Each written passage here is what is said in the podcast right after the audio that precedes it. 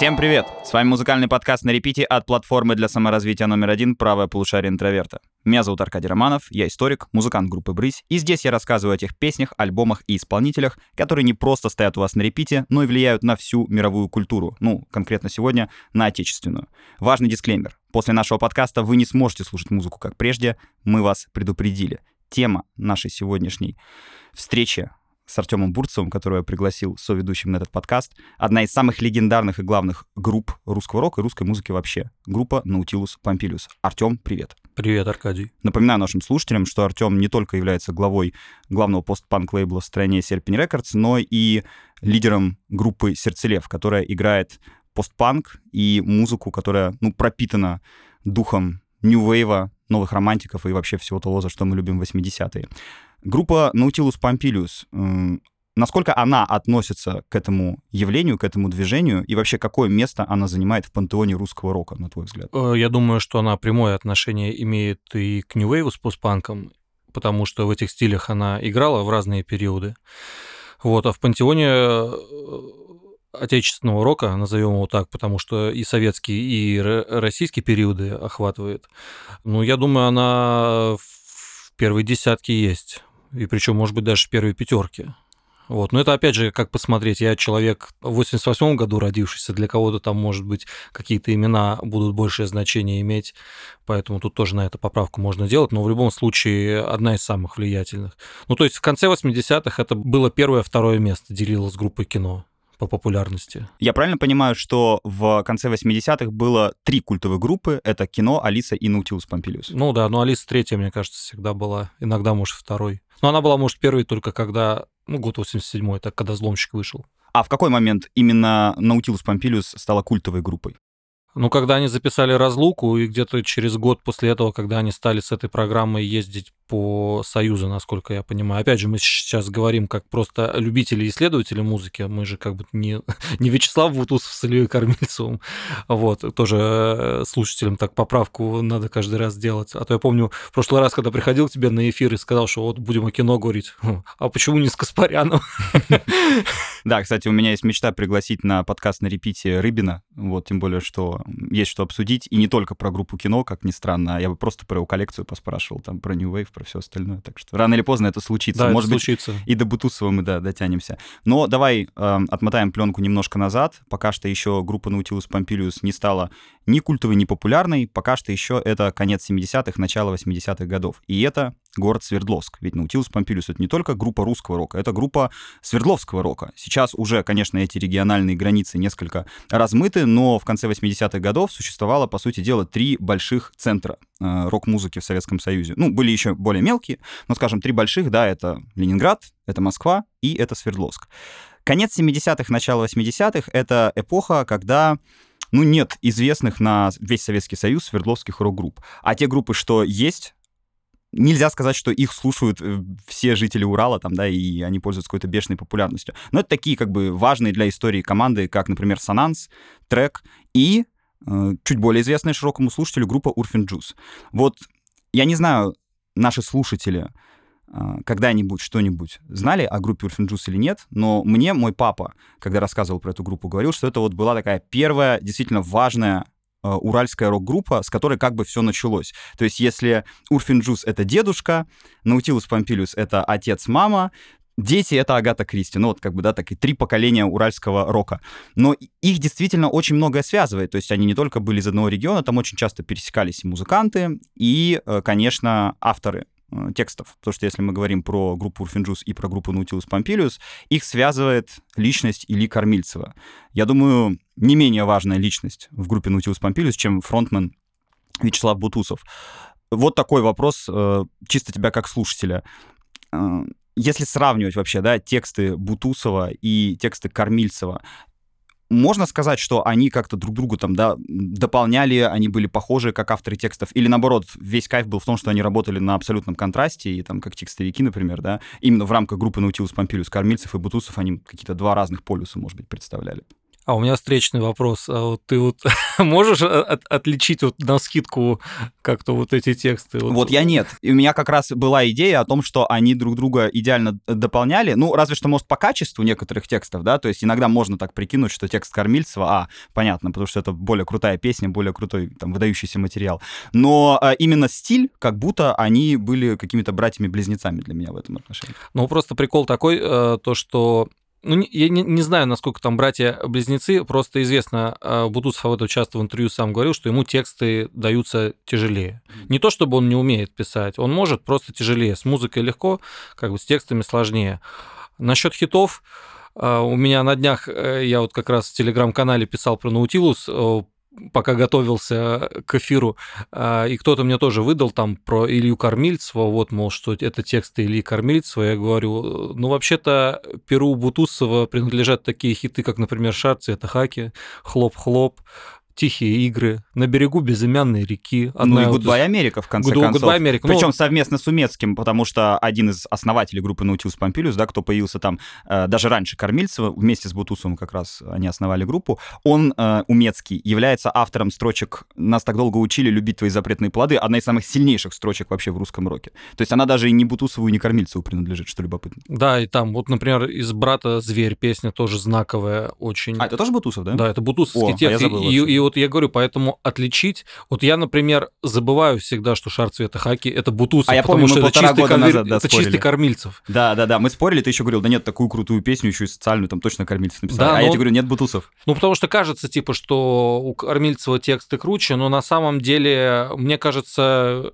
если бы Бутусов писал бы, он бы, ну, почаще просто, то у него бы тоже песен бы могло больше Э, получаться, но они вот распределили так обязанности, и, в общем-то, все хорошо. Но, конечно, ассоциируется в первую очередь с Кормильцевым. Бутусов, как бы, грубо, грубо говоря, писал тексты а, ну, нельзя сказать, что прям в стиле Кормильцева, но поддерживая его темы. Потому что, опять же, песня «Тихие игры», а, которая вот про детство, одновременно про гуманизм и с гностическими мотивами. Ну, это чистый Кормильцев как бы вот по стилю, но это написал Бутусов. Да, отличить подчас это все очень сложно.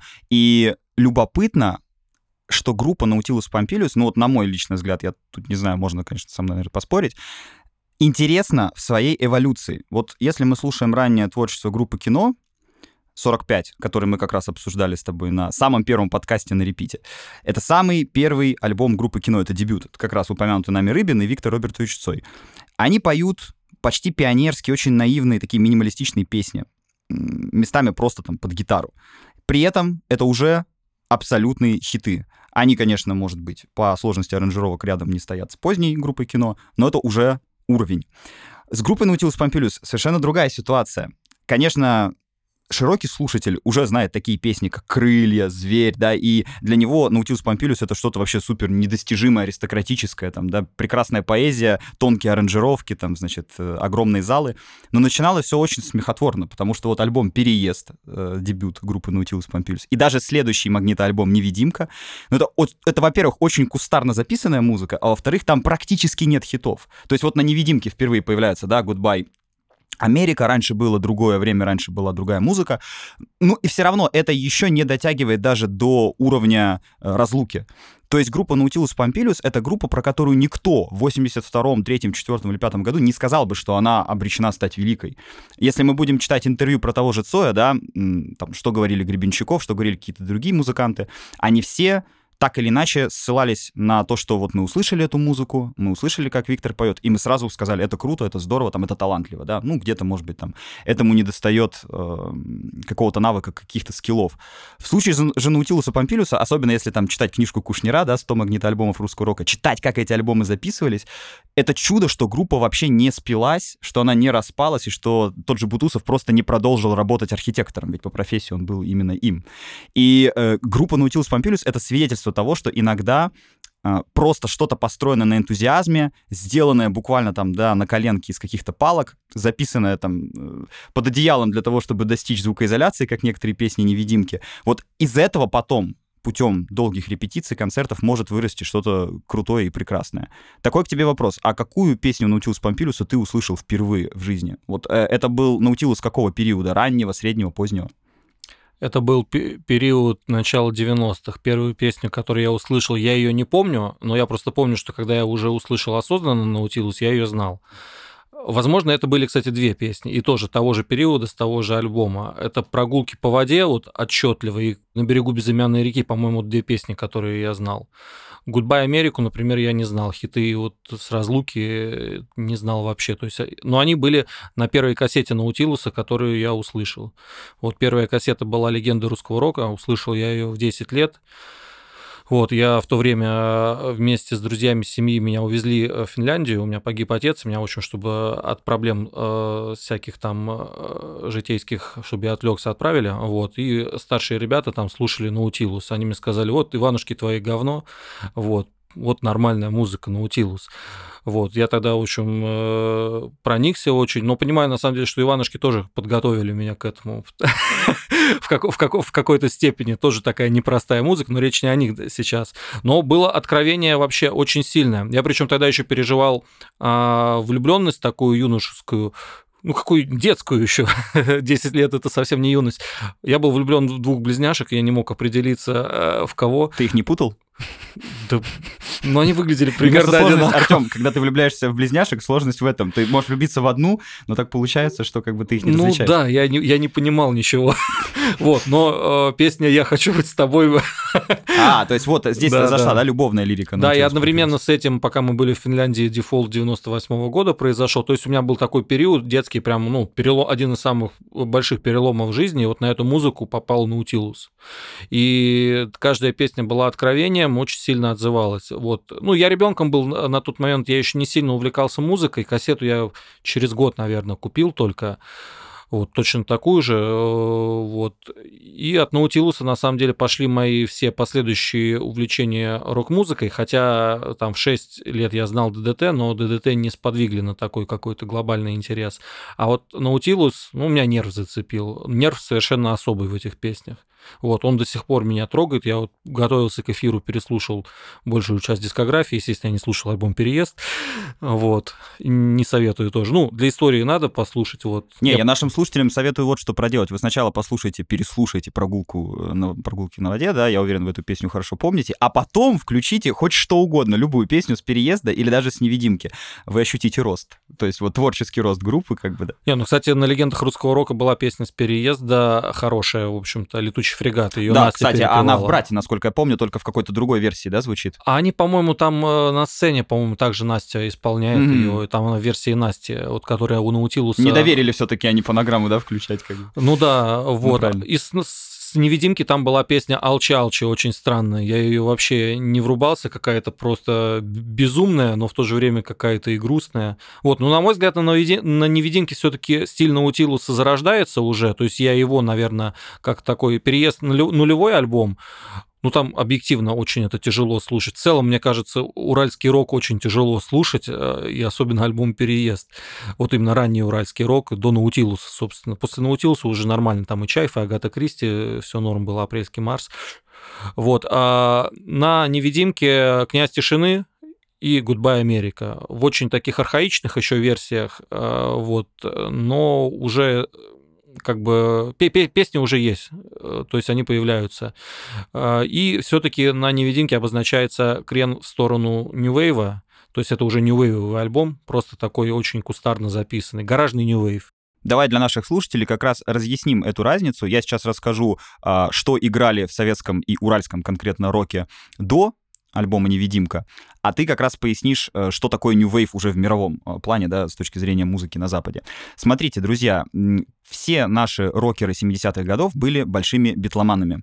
После этого подтягивались такие группы, как Led Zeppelin, Creedence, ну, может быть, Элтон Джон, если из афроамериканской музыки, там, Стив Вандера, э, особо модные люди слушали. Но в целом вот старое поколение рокеров слушало несколько иную музыку, совершенно не ту, которая как раз и станет знаменитым классическим русским роком, да, потому что весь золотой фонд русского рока, если можно так выразиться, 80-х годов, это преимущественно музыка новой волны, новых романтиков и так далее и тому подобное. Собственно, кино Алиса Наутилус, вот три самых больших группы, это все три группы абсолютно новой волны. Но если мы будем слушать там то, что играли Сананс, то, что играли Урфин Джуз, это все-таки больше в сторону арт-рока, прогрессив-рока, то есть это все замечательно, но это уже была музыка несколько устаревшая. А, в 70-е годы ее играли, в 80-е, наоборот, от всех этих сложных, таких извилистых каких-то форм пытались отказываться в пользу прилипчивых мелодий, синтезаторов и драм-машинок. То есть очень часто было, что на Западе группа просто не использовала при записи барабаны, потому что это такой был стиль, да, то есть бралась драм-машинка, туда забивался какой-то ритм, и э, это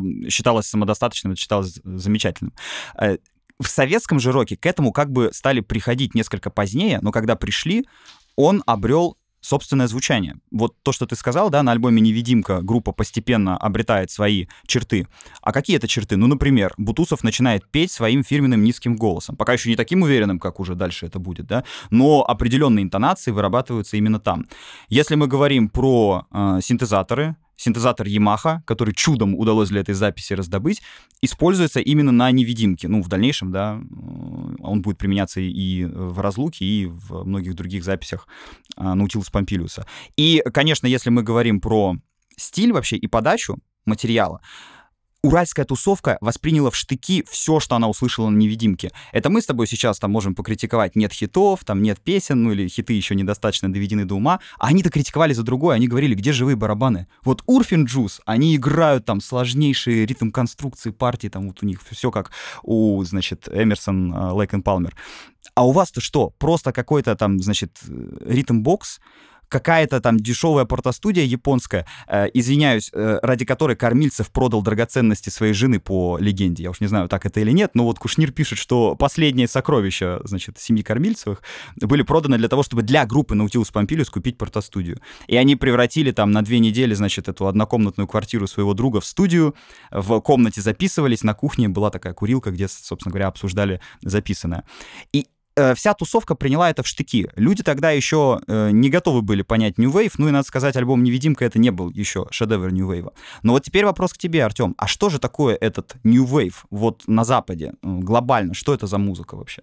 Ну, New Wave — это музыка, которая стала появляться с середины 70-х годов, условно после панка. То есть, на самом деле, корректнее говорить все равно постпанк. Угу. New Wave — это более журналистский термин, обозначающий... Ну, то есть сейчас мы, когда говорим New Wave, мы подразумеваем а, поп-вариант а, постпанка, коммерциализированный постпанк с более легким звучанием, с обилием синтезаторов, а, чаще всего с драм-машинками, а, звучащий на радио, естественно, популярный. Но это две школы. Я, видишь, просто его использую, потому что тогда скорее использовали слово New Wave, ну как бы, да, да новая волна. Вот поэтому я, так сказать, больше... И новые романтики тоже. Во, еще, очень да, популя... такой был. Очень угу. популярное в Советском Союзе именно выражение, потому что Нравилось оно, на Западе чуть поменьше оно в ходу было. Э, как бы новыми романтики мы обычно обозначали, кстати, в рамках New Wave более гитарные группы, то есть это Adam and the Ants, Duran Duran, на ранних альбомах, Spandau да. Ballet, там Ultravox, вот. А еще New Wave э, вобрал в себя в большой степени э, синтепоповые группы. То есть синтепоп — это направление, которое параллельно с постпанком появилось. Это электронный э, вариант, тоже очень похожий, э, созвучный постпанку музыки. То есть это все а, такие э, ритмы механистичные, вдохновленные крауд-роком в первую очередь, так же, как и постпанк, просто на синтезаторах э, в большей степени сыграны. То есть это там Depeche Mode, Язу, какие у нас там еще группы из, из головы вылетает. Аха, Алфавиль. Аха, Алфавиль. Да, то есть немецкие, британские, норвежские, ну, в первую очередь британские, Э, New Order, там, ну, собственно, и постпанк группы экспериментировали с синтепопом активно, ну, то есть это все близко, э, постпанк, синтепоп, вот, но в постпанке обычно, допустим, живые барабаны были, и он как бы более гитарный и более андеграундный, если так можно назвать, хотя тоже в хит-парадах это все было, вот, но, в общем, New Wave — это э, коммерческий вариант постпанка, если вот огрублять. Mm-hmm. Вот Дюран Дюран, их на самом деле, вот группа одна из знаковых новых романтиков, их, им завидовали, говорили, что они попсари, а это грубо говоря, просто постпанк-группа, пришедшая к славе. Угу. Ну, как и YouTube, кстати, да, в дальнейшем. Да. Только несколько под другим соусом, ну, примерно такая же история. Хорошо. Вот выходит э, «Невидимка». Ну, то есть что значит выходит? Еще раз нашим слушателям напомним, что э, единственный лейбл, который осуществлял легальную деятельность в Советском Союзе, это э, фирма грамзаписи «Мелодия».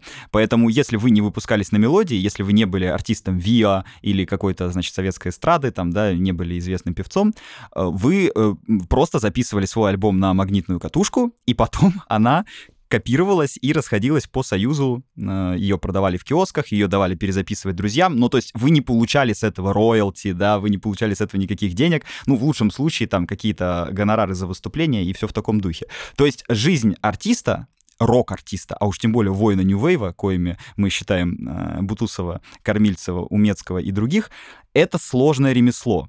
Более того, 84-85 э, год — это еще развитой социализм, и уж тем более на Урале никаких, э, значит, там, либеральных новшеств не видно. Э, вся жизнь очень строгая, она нормированная, и, в принципе, заниматься музыкой нет никакого смысла, нет никакого резона. Если хотите, можете, опять же, посмотреть документальный фильм Алексея Балабанова, который тоже родом э, с Урала и который дружил со всеми этими музыкантами. Он как раз снимал уже для перестроечных советских, э, значит, э, молодежных журналов документальные фильмы, в которых как раз группа Урфин Джюс сидит, там Белкин и Пантыкин, э, Наутилус Помпилиуса там такой немножко как будто с бодуна э, Бутусов, э, еще какие-то уральские музыканты, по-моему, этот из Чайфа, забыл фамилию, фамилию. Шахрин. Шахрин, да, из Чайфа, смешной, очень молодой. Посмотрите, вот они там все говорят э, очень важную вещь. Они говорят, мы-то хотим на самом деле играть, мы-то как бы, ну, мы считаем себя частью общества, мы не, мы не какие-то там, да, а, значит, хулиганы, мы ни против чего не протестуем, но нам не дают выступать, нам не дают э, там записываться, то все пятое, десятое.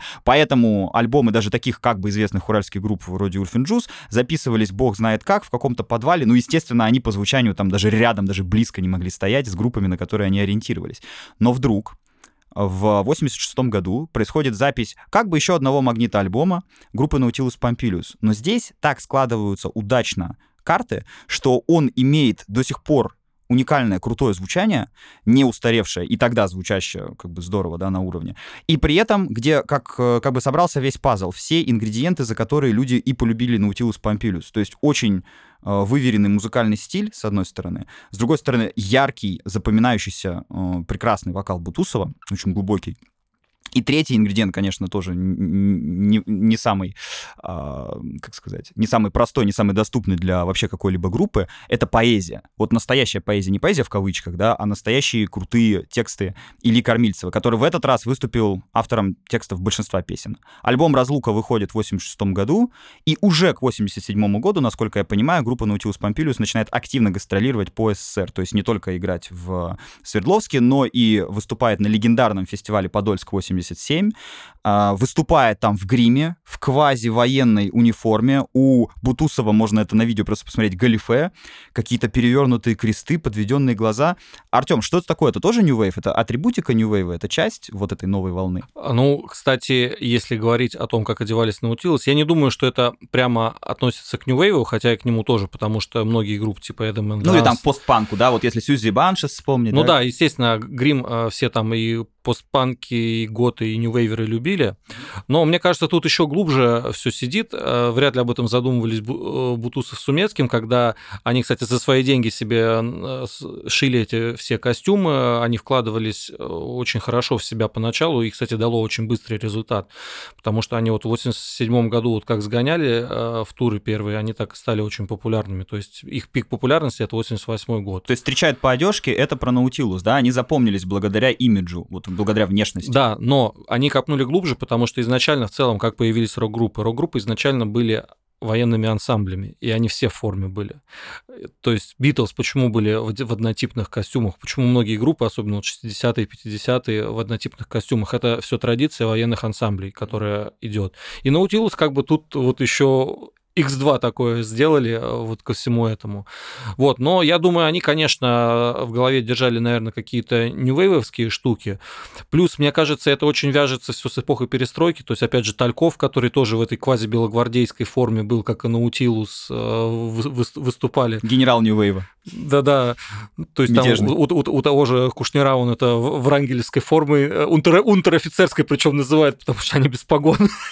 вот, только в погонах был, он уже такой подисаульский персонаж. Вот.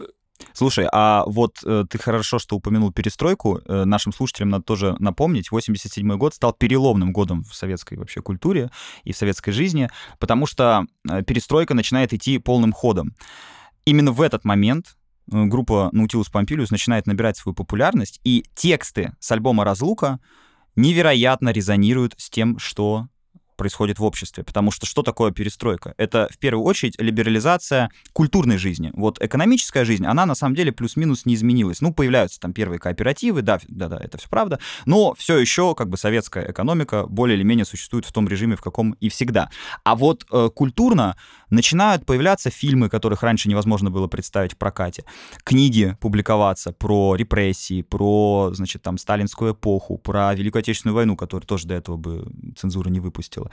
То есть э, общественная жизнь кипит и бурлит. Э, на телевидении появляются различные молодежные передачи, в которых начинают уже э, показывать рокеров не как сатанистов и каких-то антикоммунистов, да, а просто как обычных молодых ребят. Вот, собственно, Алексей Балабанов так начинает свою карьеру. И вот эта перестроечная эпоха, это эпоха, когда вдруг то, что до этого было запрещено, или, по крайней мере, табуировано, становится предметом общего диалога, да, какого-то обсуждения. И здесь такие тексты, как «Скованный одной цепью» или «Ален Делон не пьет одеколон», но они начинают бить в самое сердце, потому что э, до этого широкий слушатель на русском языке таких текстов все-таки не слышал. Ну да, были, допустим, там Аквариум, некоторые другие команды, но э, все-таки, насколько я понимаю, это еще не выходило на такой уровень некой всесоюзной популярности. Правильно ли э, будет сказать, что Наутилус Помпилиус к концу 80-х годов была, ну, такой поп-группой? То есть ее слушали вообще все в Советском Союзе, э, люди разных классов, разных, сос, как бы, сословий, да, разных слоев социальных. Конечно, они были поп-группой. Э, возможно, они были даже первой поп-группой э, такой, потому что мы вот говорим говорим о тройке лидеров кино «Алиса», «Наутилус», а кино ведь чуть-чуть попозже стало популярно, и на самом деле кино немножечко наследовало «Наутилус» и в плане музыкальных приемов, например, э, драмашинку такую упрощенную, ну, «Невидимка» раньше был уже, чем кино стали применять вот. И кино тоже поп-группы были. Вот. Но Наутилус еще воспринимались как поп-группы, потому что они сделали после разлуки запись, которая, в общем-то, их и подвела к этому, «Князь тишины». Альбом, записанный благодаря знакомству э, с Аллой Пугачевой. Э, посредством ее э, они получили студию в Москве и записали большую часть хитов с разлуки, три новых песни и песни с невидимки в новых аранжировках. И они записали их на звуке, который даже по сравнению с разлукой и невидимкой для рокеров был очень странным. Там не было гитар вообще. Там все было сыграно на синтезаторах. Единственный живой инструмент был это саксофон Алексея Могилевского, ну и, собственно, голос Бутусова, Бутусова и да. подпевки Аллы Борисовны в «Докторе твоего тела». Вот. А рокеры думали, что это хрень какая-то. Вот но при этом такая музыка смогла зайти на большие массы. Но от поп-музыки она отличалась очень сильно содержанием текстов, потому что тексты были у Кормильцева. Это до сих пор даже, я считаю, что тексты или Кормильцева очень жесткие. Да, они, особенно сейчас, они супер беспощадно звучат. И чтобы вы понимали, насколько Кормильцев бился за собственные тексты, он мог устроить натуральную истерику, если хоть одна строчка из его э, поэмы какой-то, а это на самом деле даже не стихи были, а иногда целые громадные поэтические произведения, если хоть одна строчка будет выкинута. Э, просто я вам, да, расскажу сейчас, как в большинстве своем музыканты э, пишут музыку, ну вот в мире, да. Они сначала создают какую-то мелодию, и потом поверх этой мелодии э, какой-то рисунок вокала.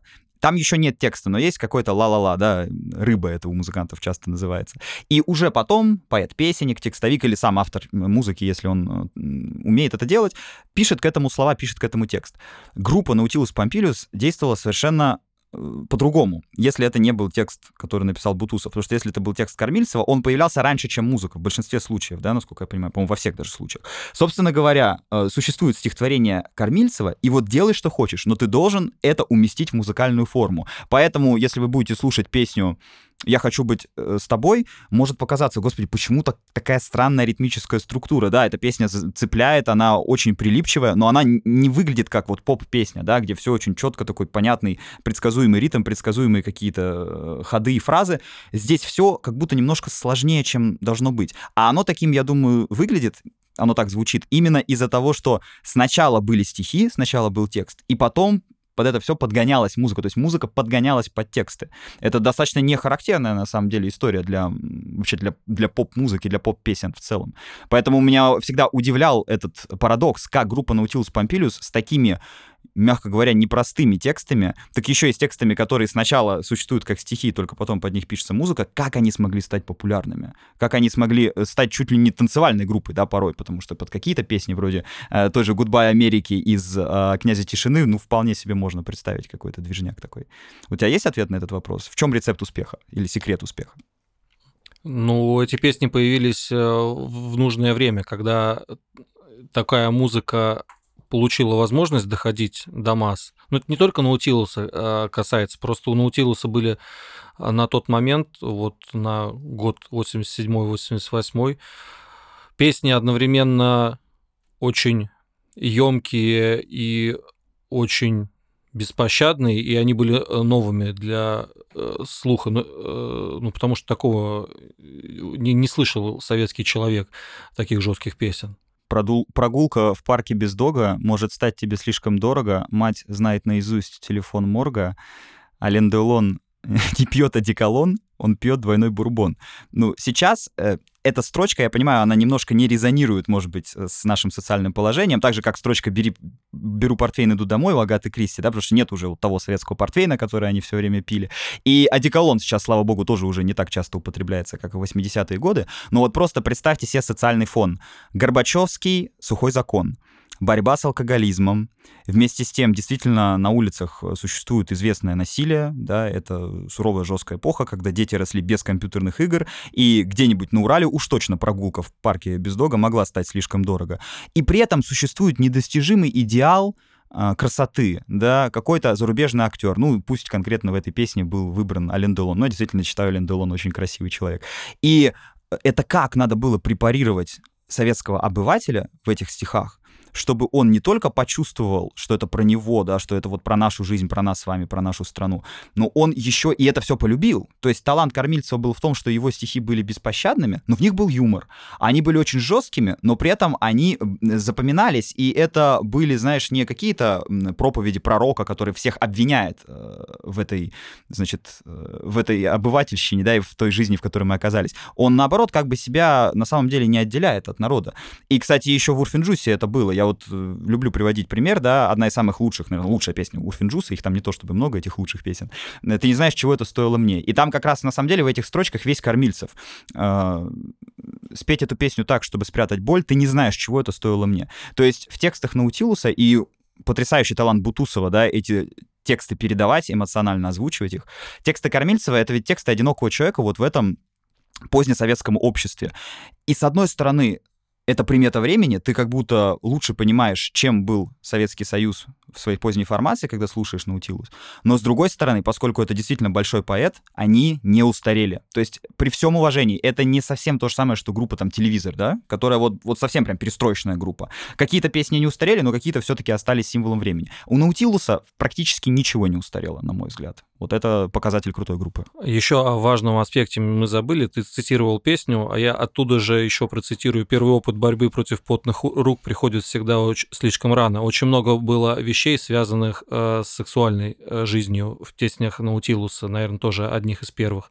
И плюс еще Бутусов, красивый мужчина, который э, помимо того, что интонационно доносил эти песни верно, но он секс-символом был. Абсолютно. То да. есть вот он, там, Кинчев и Цой — это первопроходцы как бы вот такого секс-символов отечественных.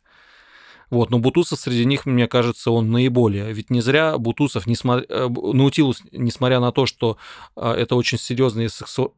социальные тексты и сексуальные... И сексуальные тексты. Ты знаешь, оговорочка по Фрейду, тот случай, когда это правильно. Да, а, и при этом их всегда пытались как-то обвинить в попсе и в том, что это музыка для девочек. Mm. Вот даже коллега а, Бутусова и его друг Константин Кинчев говорил, ну, это для девочек музыка в конце 80-х. То есть вот такое отношение все равно у рокеров было. Типа мы, конечно, друзья там, но вот как бы это все вот такое. То есть я думаю, много, много людей не относилось к, Буту, к Бутусову и Наутилусу вот в тот период а, серьезно. Ну, еще зависть плюс сказывалась, я думаю, потому что Наутилус очень популярные были. Друзья, если вы хотите узнать, э, что об этом думали другие лидеры русского рока, такие как Константин Кинчев или Виктор Робертович Цой, обязательно смотрите мое авторское видео саммари «Русский рок. История, кумиры, ностальгия». Кстати, у вас есть возможность послушать фрагмент этого саммари прямо сейчас.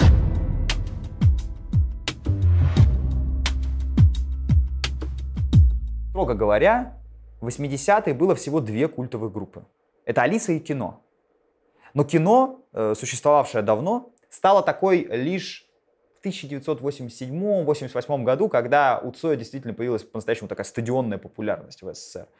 Но вот первой культовой группой была именно Алиса. Алисаманы — это первое фанатское сообщество в СССР. То есть люди, которые были готовы драться за свою музыку, поджигать фаеры, значит, там, встречаться в разных городах и объединяться в комьюнити обсуждать музыку настолько рьяно и сильно, что даже, возможно, вступать в конфликты с какими-нибудь другими там субкультурами. И, кстати говоря, как вы догадываетесь, да, поскольку э, кино и Алиса были первыми культовыми группами Советского Союза, 80-е между алисоманами и киноманами даже случались драки и стычки.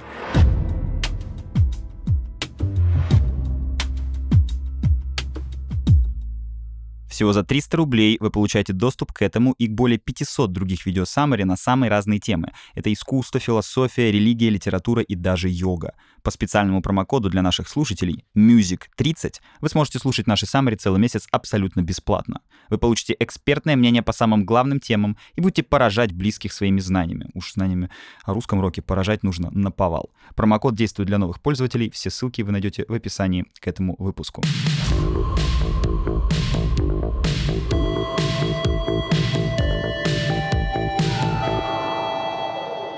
Ты упомянул дружбу с Пугачевой и, собственно говоря, переезд в Москву. Насколько я понимаю, Умецкий и вот эта вся старая Свердловская гвардия э, была против э, этого переезда и была недовольна тем, куда движется группа, да, что она на «Князе тишины» пришла к такому, даже не то что попсовому, а почти эстрадному звуку. Э, опять же, слушателям напомню, что э, огромным тиражом лейбл «Мелодия» издал эту пластинку. Это уже была перестройка, уже поменялась политика, и э, как только а, вышла «Красная волна», сразу поднялось обсуждение в обществе, а как так, почему это мы не издаем советский рок? Советский рок издается с, благодаря Джоанне Стингрей где-то на Западе, но его не издают у нас. Не издают у нас. И начинают издавать. Собственно, «Аквариум» белый альбом, вот этот знаменитый, который у всех до сих пор на полках стоит, э, с не самым лучшим, на мой взгляд, подбором песен, но тем не менее.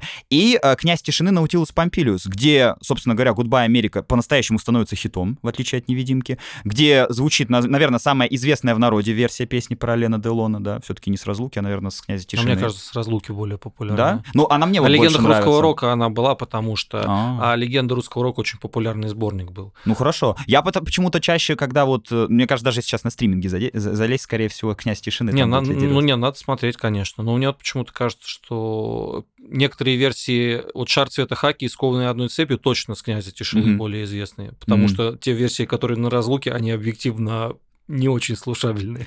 Да, и, конечно, то, что делает там саксофон Могилевского, то, как Елизаров э, со своим очень эстрадным пониманием звука, да, вылезал там все, э, на мой взгляд, на самом деле пошло на пользу группе. Почему? То есть она, конечно, после этого прекратила существование в той формации, в, котором, э, в которой жила в Свердловске, но благодаря этому мы имеем уникальный прецедент. Это, можно сказать, э, скрещивание, да, попытка скрестить вот популярную советскую эстраду э, позднего СССР, ну, собственно говоря, ту же Пугачеву, да, у которой были потрясающие песни, иногда с действительно интересными там какими-то звуковыми решениями, и то, что выработал вот этот Свердловский уральский рок. То есть тексты Кормильцева там никто не цензурировал, не редактировал. Они были, в общем, в том же самом виде. Э, песни звучат настолько же мощно и настолько же круто, просто тут уже вопрос, кому какая аранжировка нравится. Но почему-то после этого, вот мне этот момент не ясен, может, ты прояснишь, Артем, сейчас эту ситуацию, группа как бы почти распадается. По крайней мере, от нее откалывается большая часть всех старых участников, и меняется звучание, меняется стиль, меняется направление. А Наутилус Помпилиус скорее становится готической рок-группой, если такой да, клише какое-то музыкальное применять к этому. Почему так? Что случилось? Что произошло? Это Москва всех так испортила и сломала? Кстати, маленькая ремарка про э, редактуру Кормильцева. все таки в скованных одной цепью не за красным восходом коричневый закат, а, а за красным закат. восходом розовый закат. Но, насколько я помню, это все таки сам Бутусов настоял. То есть это не мелодия редактировала и сказала, так ребят... не, она в разлуке уже такая. Да. А, ну вот, да. Слушайте, видите, мы себе и есть самые главные цензоры, на самом деле. Раньше, так сказать, любого KGB. Ну, стрёмно было. Ну, конечно, я, я представляю, кстати. Да, вы еще не думаете, друзья, это же на самом деле Урал, середина 80-х годов, ну, в 88-89-м, наверное, уже чуть-чуть все выдохнули, но когда записывалась та же самая «Разлука» в 86-м году, или в э, Ленинграде, когда, да, чуть раньше «Энергия» записывалась, это все было очень жестко. Все эти тексты, которые сегодня нам кажутся просто мощными, они тогда были уби- убийственными и выстраданными, да, потому что ты просто шел против системы, когда такое пел, буквально. То есть как бы пафосно это не звучало. Но все-таки что произошло с Наутилусом? Наутилус очень много гастролировал, Бутусов выступал за гастроли. В частности, в гастролях был записан альбом а, «Раскол», он был записан в Омске, он также как «Подъем» еще назывался, два, две версии, но сейчас «Раскол» каноничный уже, то есть и на стримингах, и переиздан он был. Вот, на нем одновременно с «Князем тишины» а, он, он писался, на нем был более новый материал а, и хороший материал. Там как раз период, когда Наутилус в стадии скорее такого New Wave, смешанного с арт-роком и немного переходящим вот как раз постпанк и готик-рок. Там классно все, но единственное, хитов чуть не так много, потому что э, сильные новые песни, а, ну, самые сильные, наверное, «Я хочу быть с тобой», «Доктор твоего тела» а, и «Стриптиз», их как раз в «Князь тишины» включили. За счет этого «Князь тишины» это вот такой, как вот в свое время кино перезаписывал свои хиты «Последний герой», это угу. вот такой аналог. Такой greatest hits, короче, да? Да, да. Greatest hits плюс немного новенького, вот такая схема. Вот. И, в общем, Бутусов хотел играть концертов много, а Умецкий хотел в студии торчать по большей части. Вот, на этой почве они разругались, э, и, собственно, произошел э, распад группы первой, распад золотого состава, как э, называется. Бутусов перебирается в Ленинград, вот, с Зумецким они возобновляют сотрудничество и запи- пытаются писать новый альбом, и эта запись выходит под названием «Человек без имени», но Умецкий забирает пленку, они ругаются с Бутусом, и издается она только в 95 году. Угу. Полов... То есть такой там потерянный альбом на некоторое время, да? Ну да, это вот эра потерянных альбомов. У телевизора был третий альбом потерян, э, «Отчуждение», у Алисы статья 206, часть 2, у ДДТ долгое время «Пластун» лежал неизданный, тоже в 95-м почему-то все эти альбомы издавались. Вот. А, и, но на этом песне были сочинены песни, которые а, войдут уже в новый альбом, который издали. На тот момент он тоже под двумя названиями был. «Родившийся в эту ночь» вариант на виниле назывался, а вариант на альбома и то, что выходило на CD-кассете, это наугад альбом такой большой. А там 10-11 а, оригинальных песен, 5 из которых вот были на альбоме как раз «Человек без имени», а часть песен, которые на расколе были, и пару необычных версий песен, там, «Стриптиз» и «Князь тишины», например. Вот, там всего на наугаде в этом цикле 15 песен, и плюс еще, вот, если взять 6 песен, которые на «Человеке без имени», которые не вошли туда. То есть это вот такой большой цикл, на самом деле, песен в то время создался, вот около 20 песен. Вот. А они в то время изменили звук кардинально. Почему так произошло? Бутусов, когда переехал, он не взял никого с собой из старых участников, и он новых музыкантов набирал в составе. Например, когда писали «Человека без имени», э, Умецкий там принимал участие, а вот, но он откололся. А, а рекрутировали, например, барабанщика ДДТ, Доценко туда, гитариста телевизора, Беляева. Вот. А когда уже с Умецким было понятно, что все больше ничего нету, Бутусов собирает полностью состав. Он из Екатеринбурга э, берет одного только музыканта, своего друга Егора Белкина, который... Который как раз играл в Урфинджус на гитаре. Да. То есть это вообще ветеран э, вот, Свердловской рок-школы. И в Насте. А в Питере он берет двух ключевых вот музыкантов. На мой взгляд, это вот как раз э, гитарист Беляев из телевизора и э, Гога Копылов из Петли Нестерова, кофе.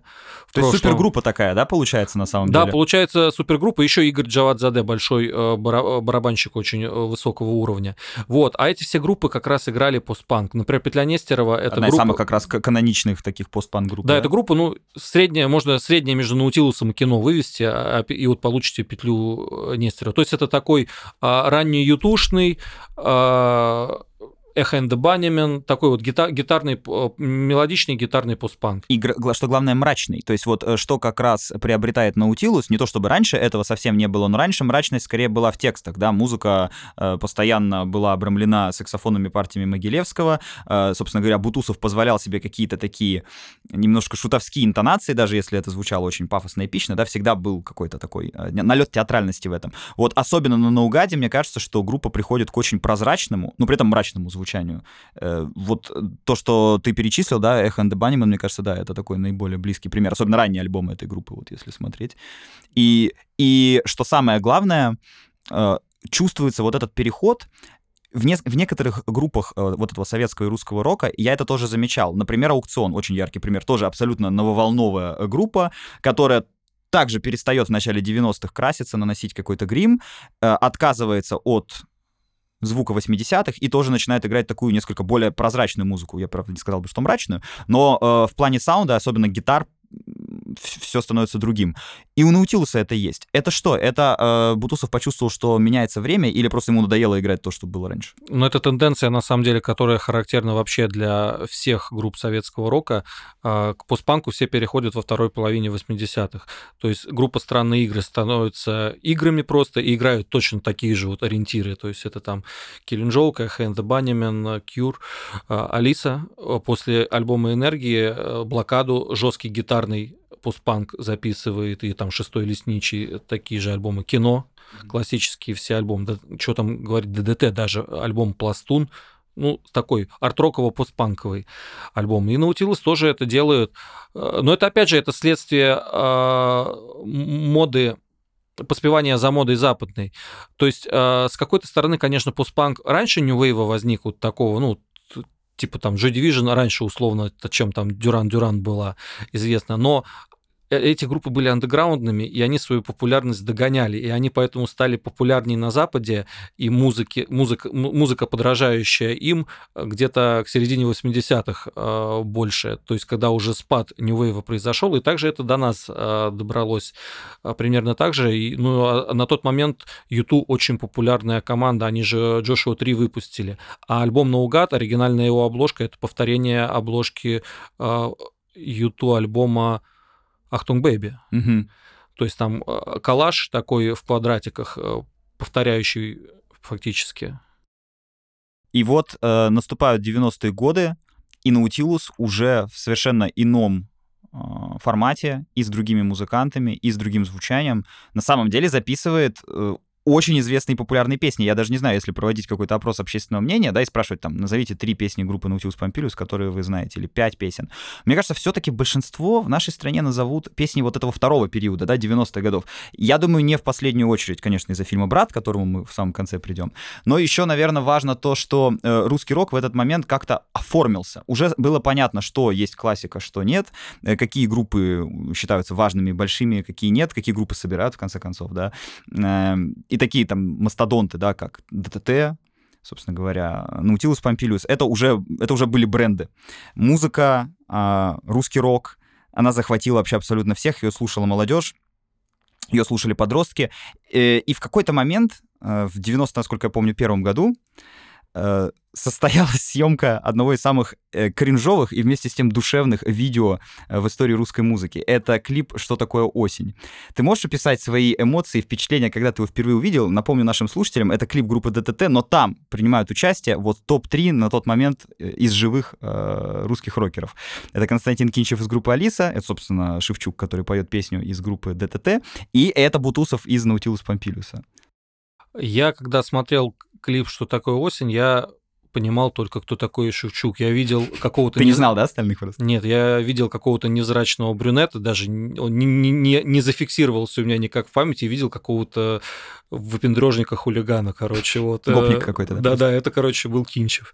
Вот, осмысленно я это уже, ну, в 2000-е, там, когда мне было лет 12, наверное, смотрела, когда вот так вот видел просто ну, Шевчук узнаваем был, и хулиган какой-то.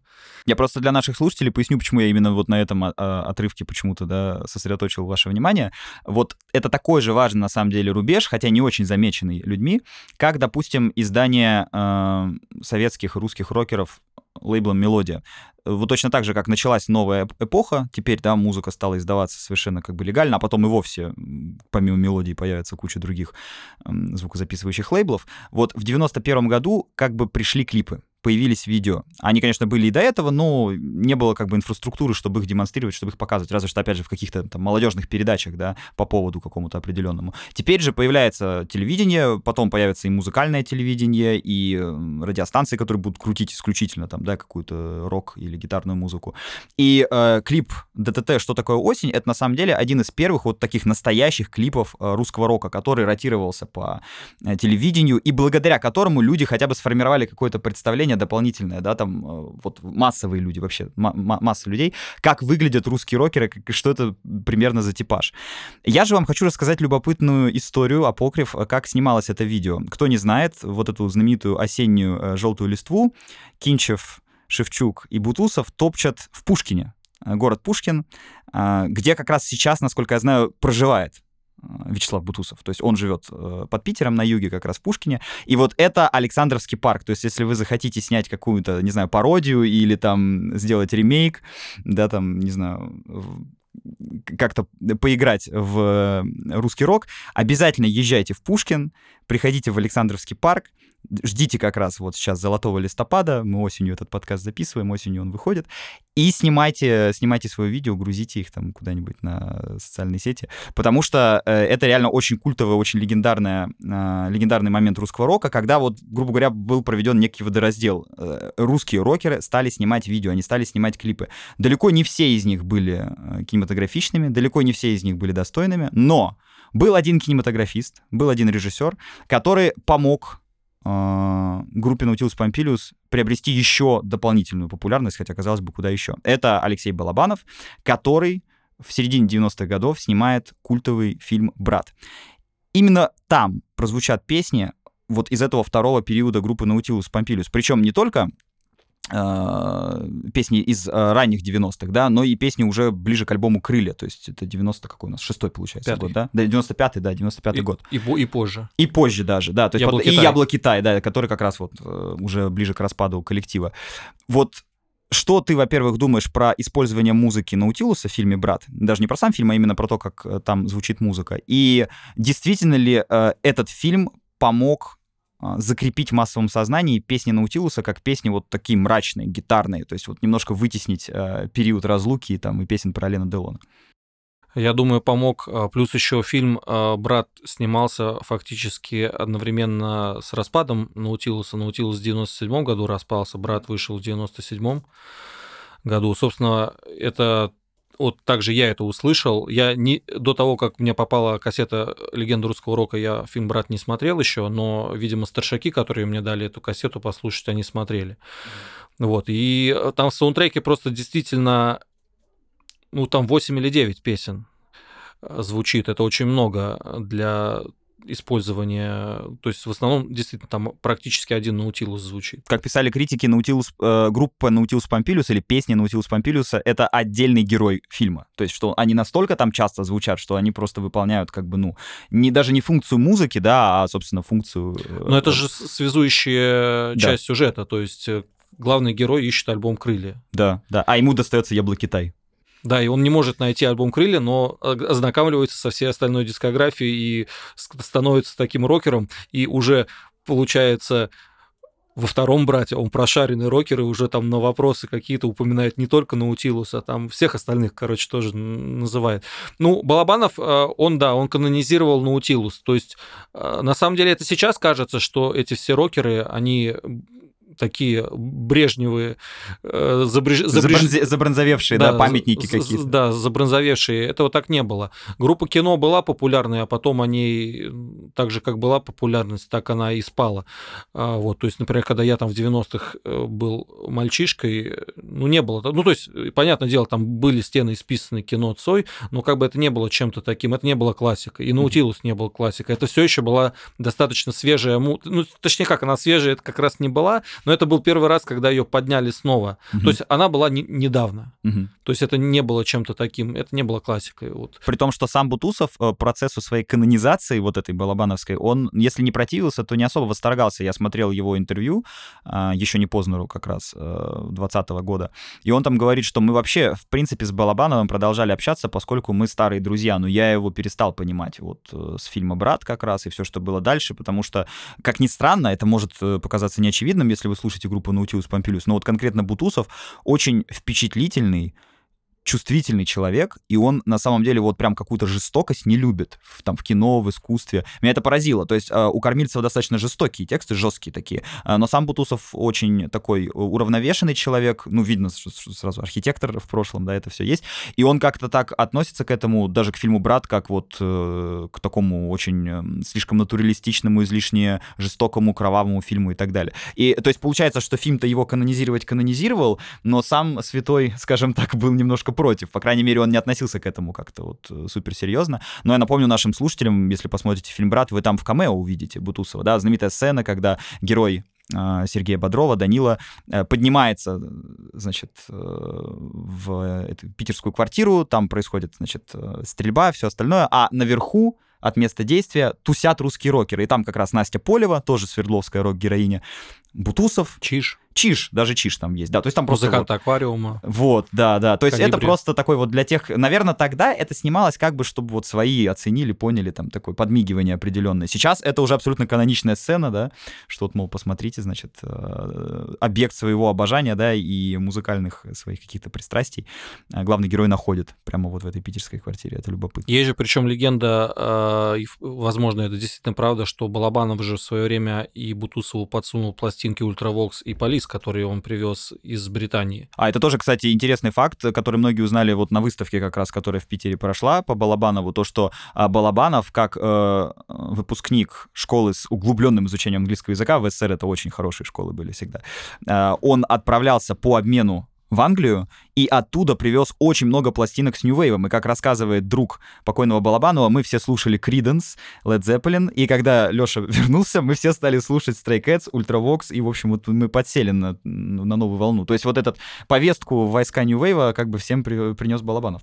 Да, это те времена, когда одна пластинка значит очень много. То есть в тусовке появляется пластинка, ее все переписывают, обменивают, и вкусы формируются так. То есть на самом деле э, в Ленинграде все знали Гребенщикова, потому что все у него брали какие-то штуки послушать. Это был модный парень, да, это тусовщик, модный парень, который там шарит за музыку, с которым можно поговорить. Тогда такого рода трендсеттер — это как сегодня интернет. То есть сегодня можно с человеком как бы не общаться, если у него хороший музыкальный вкус, ну, вкус и вкус, да, зашел в интернет, сам себе свой вкус сформировал. А тогда, представьте, ну, как бы дефицит, вы же не можете, опять же, зайти в магазин и купить там э, пластинку современную рок-музыки, да, ну, это один, один процент там издавался из того, что было, и то не самый лучший. Вы, э, собственно говоря, все свои музыкальные знания черпали от других людей, и поэтому вот эти горизонтальные связи, они были невероятно важны, и а, чудо, что Леша Балабанов, да, смог все это как бы Свердловск привести, благодаря чему, ну, как бы там, наверное, несколько э, поколений рок-музыкантов росли как раз именно на современном New Wave, ну, для, для, для той эпохи, для того времени. Плюс для, для Балабанова в целом же в фильмах характерна очень акцентура на музыке, для него это всегда очень важно было, потому что, э, собственно, фен... на самом деле феномен закрепления русского рока связан, кстати, с Балабановым, но это уже «Брат 2», когда он запустил новую генерацию артистов и, опять же, видимо, хотел э, использовать как Наутилус ДДТ, но вместо этого стали Би-2, потому что Шевчук, опять же, из-за жестокости отказался от использования музыки ДДТ. Кстати, тоже любопытный момент. Вот они все топтали эту желтую листву, и вот уже э, двое из трех, как бы, да, участников клипа, они прям... Ничего не предложили. А, а ничего просто не предлагали, да, как анекдот какой-то. Но это симптоматично, да, то есть это вот такой тоже интересный момент. А, потому что, конечно, надо все это вместе э, рассматривать, то есть и фильмография Балабанова, и дискография Наутилуса Помпилиуса, она для меня вот в ассоциативном ряде вместе. И при этом надо сказать, что Балабанов и по андеграунду шарил, потому что в том же самом фильме «Кочегар» звучит соратник Егора Летова «Черный Лукич». Да, да. Две да. песни, это очень необычный выбор. Балабанов был человек широких э, музыкальных вкусов. Собственно говоря, еще в «Жмурках» мы это увидели, да, э, когда герой Дюжева говорит, И, собственно, любимые пластинки все Балабанова там обсуждают. Да-да-да, а это все, это все мифология. То есть он такую как бы свою личную какую-то мифологию включил в комедию, в этот фильм. Слушай, но вот мы подходим как раз к середине 90-х годов. Это такие пластинки, как 94-й год «Титаник», дальше как раз в 95-м издается «Человек без имени», который ты упоминал. Но Последние альбомы Наутилуса, 96-й это «Крылья», 97-й «Ебло Китай», потом идет «Атлантида» и конец всему. Вопрос, что случилось с группой Наутилус Помпилиус, почему именно в 97 году она так резко распалась, и И может ли быть это как-то связано с тем, что э, Кормильцев э, несколько исписался? Вот на последних э, релизах группы я это очень сильно чувствую. Если, например, слушать тот же самый «Титаник», половина песен все еще бронебойные хиты, как раз там тот же «Зверь», да, который играет в «Братья». И написан Бутусовым. Да, написанный Бутусовым, кстати. А, ну, хорошо, «Утро Полины» написано Кормильцевым, сам, сам «Титаник», потрясающие песни. Но уже как будто есть какие-то и самоповторы, и достаточно мутные, мутные такие, да, лирические ходы, не очень а, свойственные там раннему творчеству группы. А дальше это лишь усиливается. Вот на крыльях, особенно на яблоке Китая, это есть. Вопрос, э, связано ли э, кончина группы в 97 году вот с этим, с тем, что э, они списались? Или там были какие-то личные, может быть, конфликты, типа Кормильцев поссорился с Бутусом? Я просто этого не знаю. Да нет, там вроде бы каких-то личных конфликтов э, не было.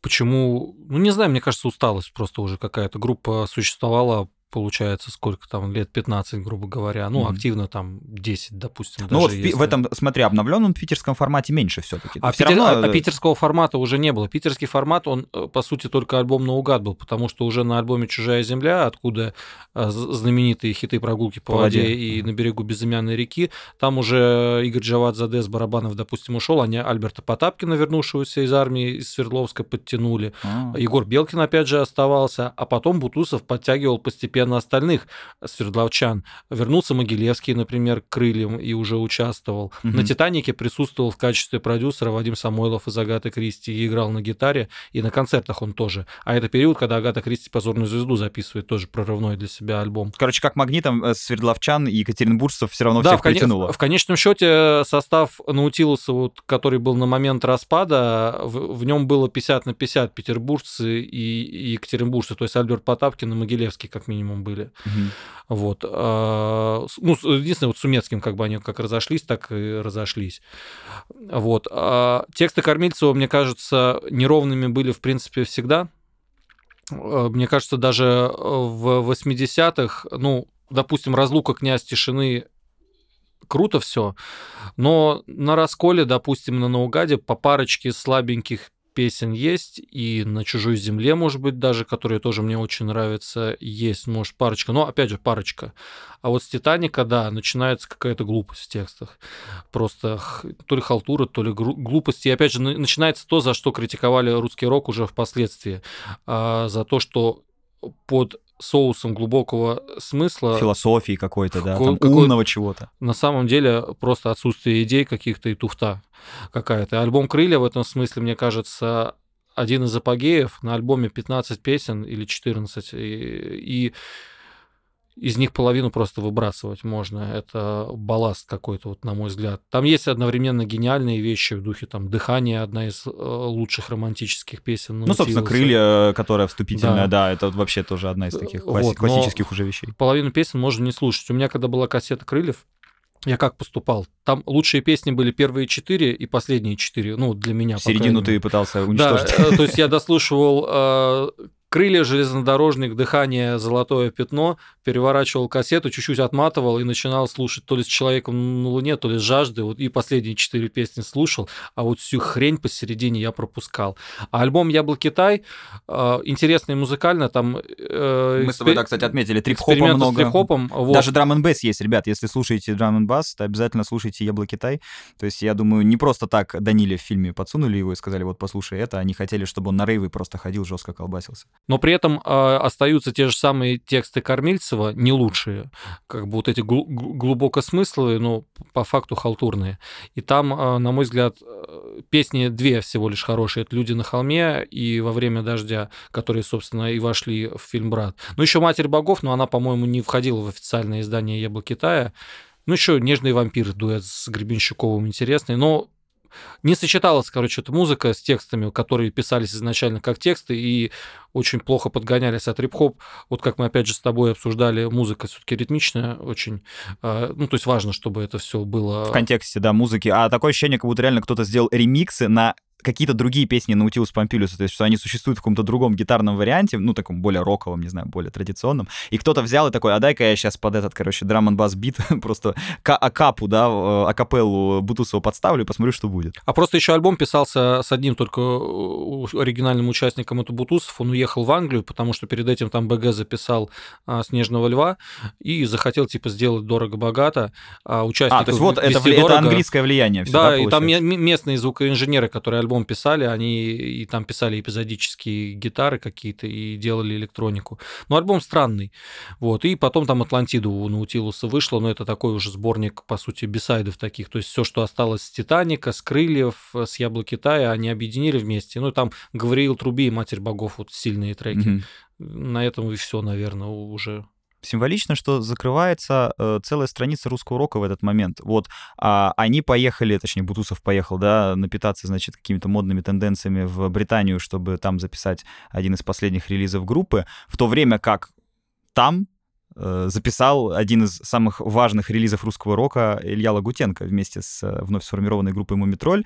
И, по сути-то, вторая половина 90-х это будет время не групп вроде Наутилус Помпилиуса, как раньше, то есть групп с сложными философскими текстами, с пронизанной болью, пронизанной социальной критикой или философскими какими-то размышлениями.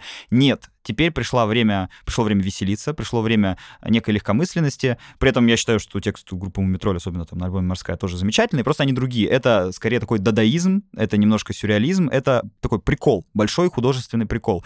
И вот вместо этого тяжеловесного, уже немножко реально забронзовевшего русского рока, по крайней мере, с точки зрения да, лирики, а, ему на смену приходит что-то совершенно новое, а, более яркое, более жизнерадостное даже в каком-то смысле, более эм, угарное по-хорошему, по-художественному.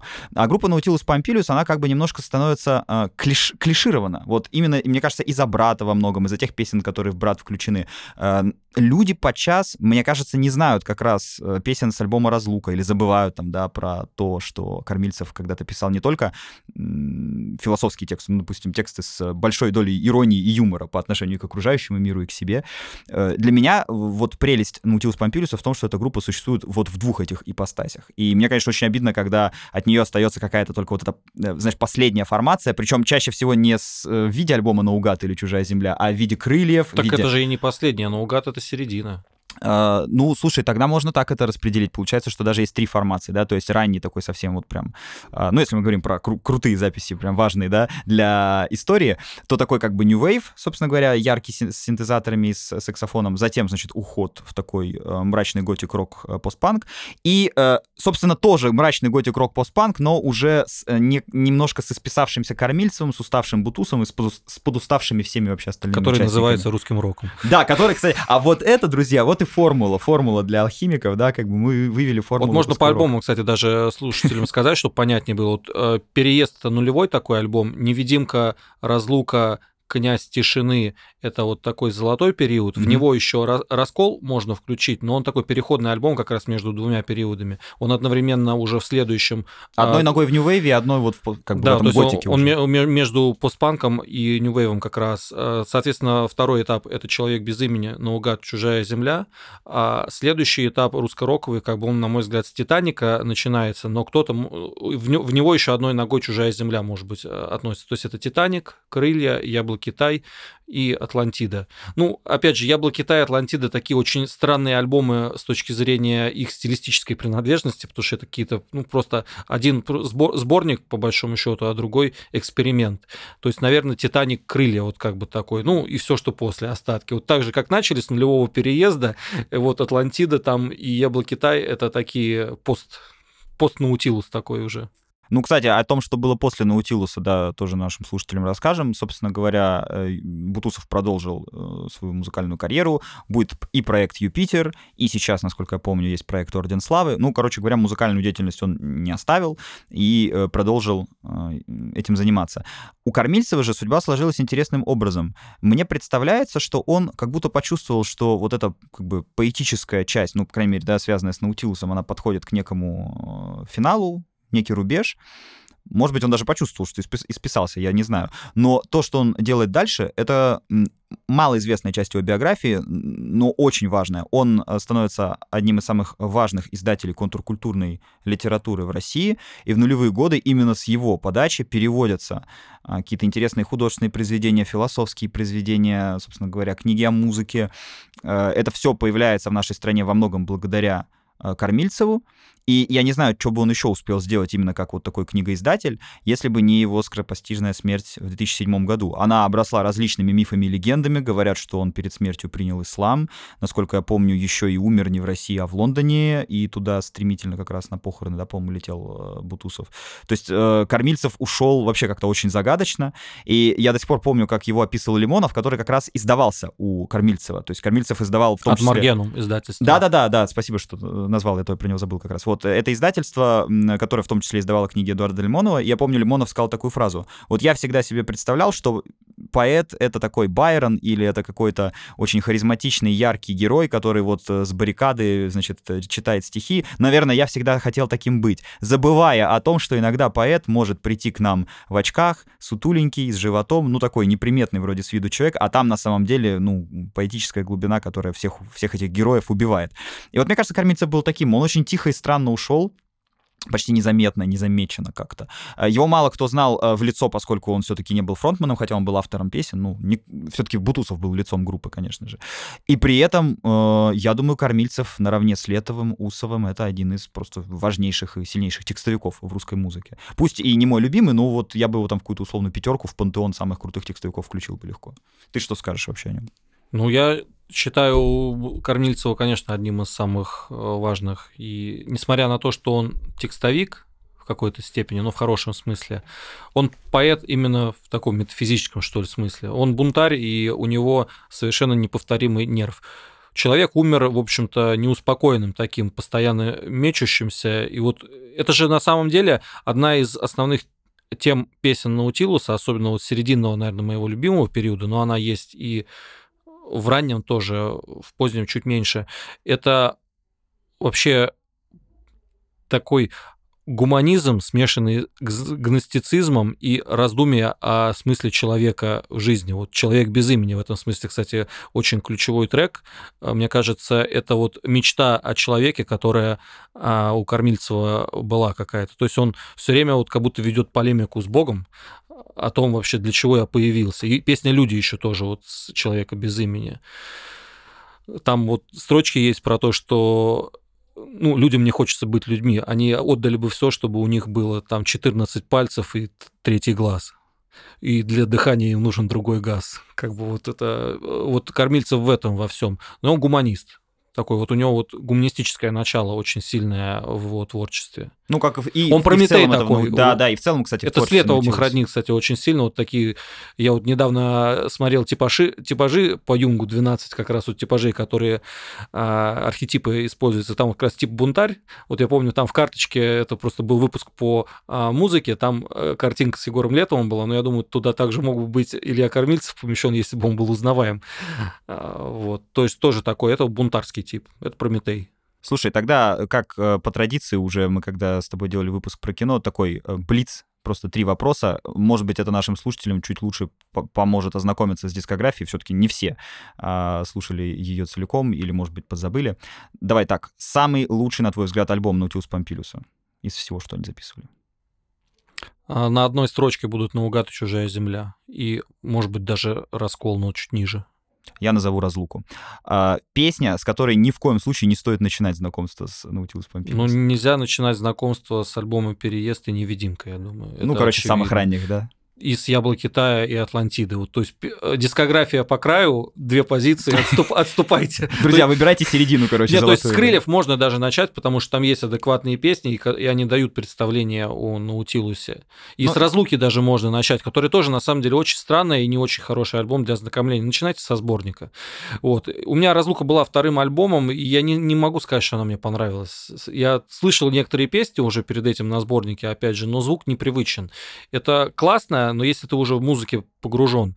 И еще, кстати, вот интересный момент, мы тоже с тобой обсуждали, вот есть альбомы, которые не лучшие у группы, я вот почему разлуку не назвал лучшей, но а, наиболее важные для какого-то явления в целом. Вот если говорить, что э, советский рок, для него самый главный альбом Наутилуса «Разлука», хотя он не, не самый лучший, так же, как у Алисы «Энергия», хотя он тоже не самый лучший в рамках дискографии, но вот «Разлука» — это самый важный, потому что он э, значимость больше, чем мифология группы имеет.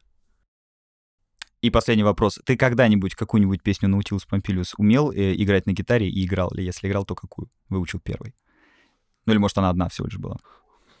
Я думаю, что так или иначе я, наверное, пробовал играть разные песни и играл. То есть у меня... Хотя нет, у меня не было песенника Наутилус, у меня были песенники с другими группами. Но я явно играл ну, я вот недавно, кстати, готовясь к эфиру, что-то я вот засыпал и что-то напел дыхание, и мне захотелось поиграть, и я взял гитару, начал подбирать и понял, что там а, достаточно такая мудреная гармония как и многие песни на альбоме «Крылья». Ну что, друзья, спасибо большое, что слушали этот подкаст. Артем, спасибо большое, что пришел. Тебе спасибо, что позвал. Мы продолжим обсуждать золотой фонд русского рока, как бы нафталиново это сейчас не звучало, но на самом деле, да, мы обсудили. Да, наша, наша музыка, наше радио, да. Ну мы, смотрите, друзья, мы уже поговорили про кино, про Наутилус. Ну понятно, какая группа будет следующей. Я думаю, все догадываются. Артем, это рано или поздно должно было произойти. Ну и не только о, о ней, вообще в целом поговорим про э, самые важные коллективы 80-х, а потом, наверное, и 90-х годов. Если вам понравилось то, что вы сейчас услышали, ставьте нам 5 звезд на Apple подкастах, подписывайтесь на индекс музыки и слушайте другие наши подкасты. Я напоминаю, что мы расширились до целой вселенной. Теперь у нас есть подкасты о сексе, об играх, о философии, короче говоря, обо всем на свете. Искать все это надо под названием «Подкасты право полушария интроверта». Так называется наш канал. Смотрите мое видео саммари о русском роке и больше 500 других видео саммари на самые разные темы. Промокод MUSIC30 даст вам бесплатный доступ к видео саммари на целых 30 дней. Он доступен для новых пользователей. Все ссылки вы найдете в описании к этому выпуску. Спасибо, Артем. Всем пока. Пока.